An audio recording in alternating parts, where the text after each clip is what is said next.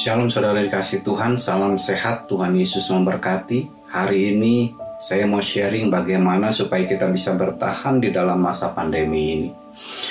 Situasi yang sedang kita hadapi hari-hari ini adalah situasi yang sulit, bukan situasi yang mudah, terlebih ketika pemerintah mengambil dan mengeluarkan sebuah kebijakan PPKM darurat, di mana seluruh Jawa Bali, tempat-tempat wisata ditutup, pusat-pusat perbelanjaan, mal-mal ditutup. Tempat makan hanya untuk dibungkus dan dibawa pulang. Dan hal ini menyebabkan orang-orang kehilangan pekerjaan. Banyak orang yang kehilangan penghasilan. Banyak orang yang berputus asa hari-hari ini. Kenapa? Penghasilan hilang, pekerjaan hilang, tetapi biaya hidup tetap ada. Di mana kontrakan rumah mereka harus bayar Listrik harus mereka bayar, air, makanan, minuman, biaya sekolah. Tidak ada yang gratis, semuanya harus dibayar, menyebabkan mereka menjadi stres, depresi dan mereka putus asa. Nah saudara yang dikasih Tuhan kita sebagai anak-anak Tuhan tentunya tidak boleh mengalami stres. Tentunya kita sebagai anak-anak Tuhan kita nggak boleh putus asa di dalam masa-masa sukar ini Mari kita belajar apa yang harus kita kerjakan di dalam masa masa sukar ini. Kita belajar dari firman Tuhan. Saya ambil di dalam satu Petrus pasal yang keempat ayat yang ke-12.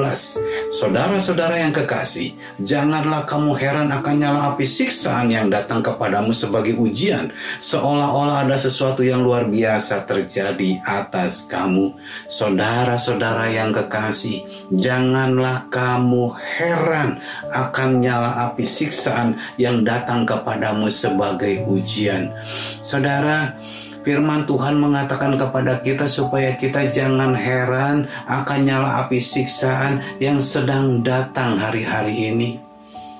Firman Tuhan sudah menubuatkan di hari-hari terakhir kita akan masuk di dalam masa-masa yang sukar dan ini sedang kita jalankan hari-hari ini. Banyak sudah ahli-ahli mengatakan bahwa hari-hari ini kita nggak boleh panik Jangan panik karena kepanikan akan membuat kita stres, kepanikan akan membuat kita depresi. Ketika kita mulai stres, ketika kita mulai depresi, itu akan membuat imun tubuh kita menjadi lemah. Dan ketika imun tubuh kita lemah, maka sakit penyakit akan mudah menyerang tubuh kita. Bagaimana supaya kita tidak menjadi stres? Firman Tuhan berkata, "Kesudahan segala sesuatu sudah dekat." Karena itu kuasailah dirimu dan jadilah tenang supaya kamu bisa berdoa. Nah, saudara dikasih Tuhan supaya kita tidak menjadi panik, kita harus bisa menguasai diri kita.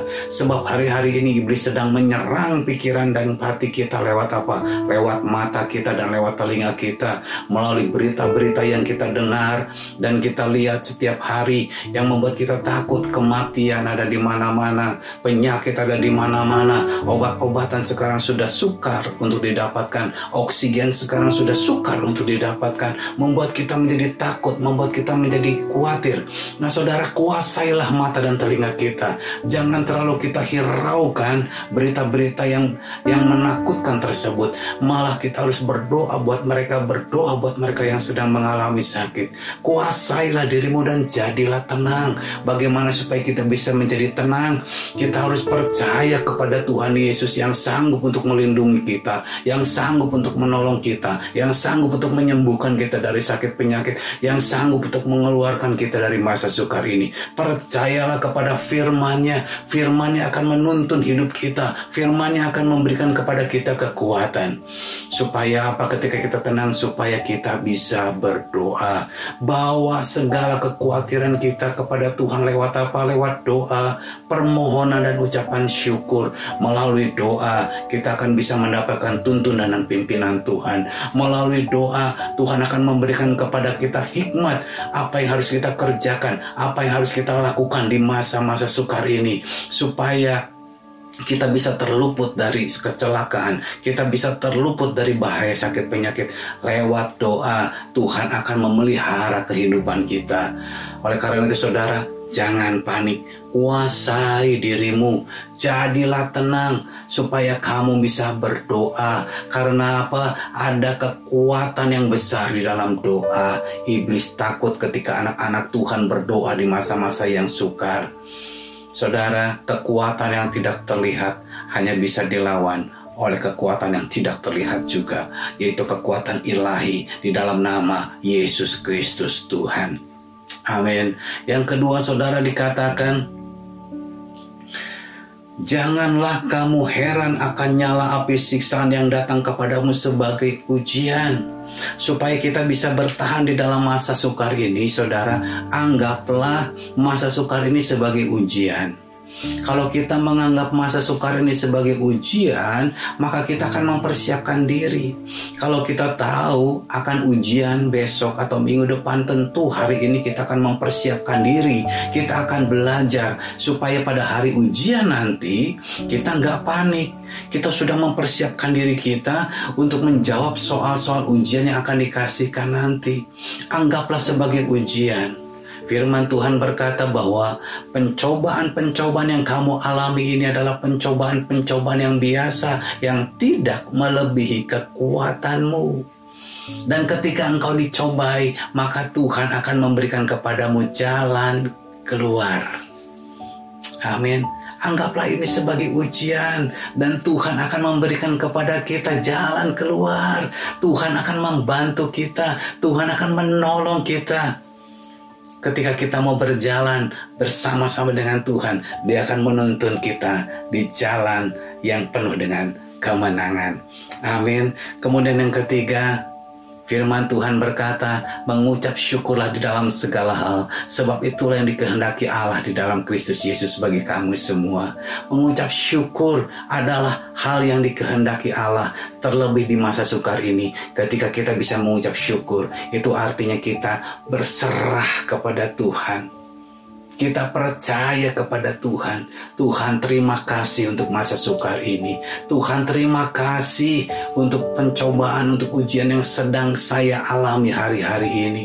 Karena di masa sukar inilah kita bisa merasakan kasih dan setia Tuhan nyata di dalam kehidupan kita. Sehari demi sehari Tuhan cukupkan kita dengan makanan, minuman. Sehari demi sehari Tuhan bukakan jalan buat kita lewat mujizatnya di mana biaya-biaya yang kita perlukan akan dicukupkan. Saudara dikasih Tuhan, itulah ketiga hal yang perlu kita kerjakan hari-hari ini supaya kita bisa bertahan di masa sukar ini, bahkan kita bisa keluar sebagai pemenang. Yang pertama, jangan panik. Kuasailah dirimu, jadilah tenang supaya kamu bisa berdoa. Yang ketiga, yang kedua, anggaplah hal ini sebagai ujian. Kalau kita menganggap hal ini sebagai ujian, kita akan mempersiapkan diri kita. Kita akan berjaga-jaga. Kesusahan sehari cukuplah untuk sehari. Besok ada kesusahannya sendiri. Biarlah hari demi hari kita berjalan dengan Tuhan. Kita berjaga-jaga mempersiapkan hari ini. Supaya ketika besok masuk di dalam ujian yang baru, kita sudah siap. Yang ketiga, mengucap syukurlah di dalam segala hal, terlebih di dalam masa sukar ini. Ketika kita bisa mengucap syukur, kita menyerahkan segala sesuatunya kepada Tuhan. Ketika kita berserah kepada Tuhan, Tuhan akan bertindak atas kehidupan kita. Amin. Tetaplah bertahan di dalam masa sukar ini, saudara, tetaplah berharap kepada Tuhan. Percayalah, Tuhan akan menolong kita. Dia akan menuntun kita. Dia akan memberikan jalan keluar kepada kita, dan Dia akan memberikan kepada kita kemenangan. Amin. Salam sehat. Tuhan Yesus memberkati.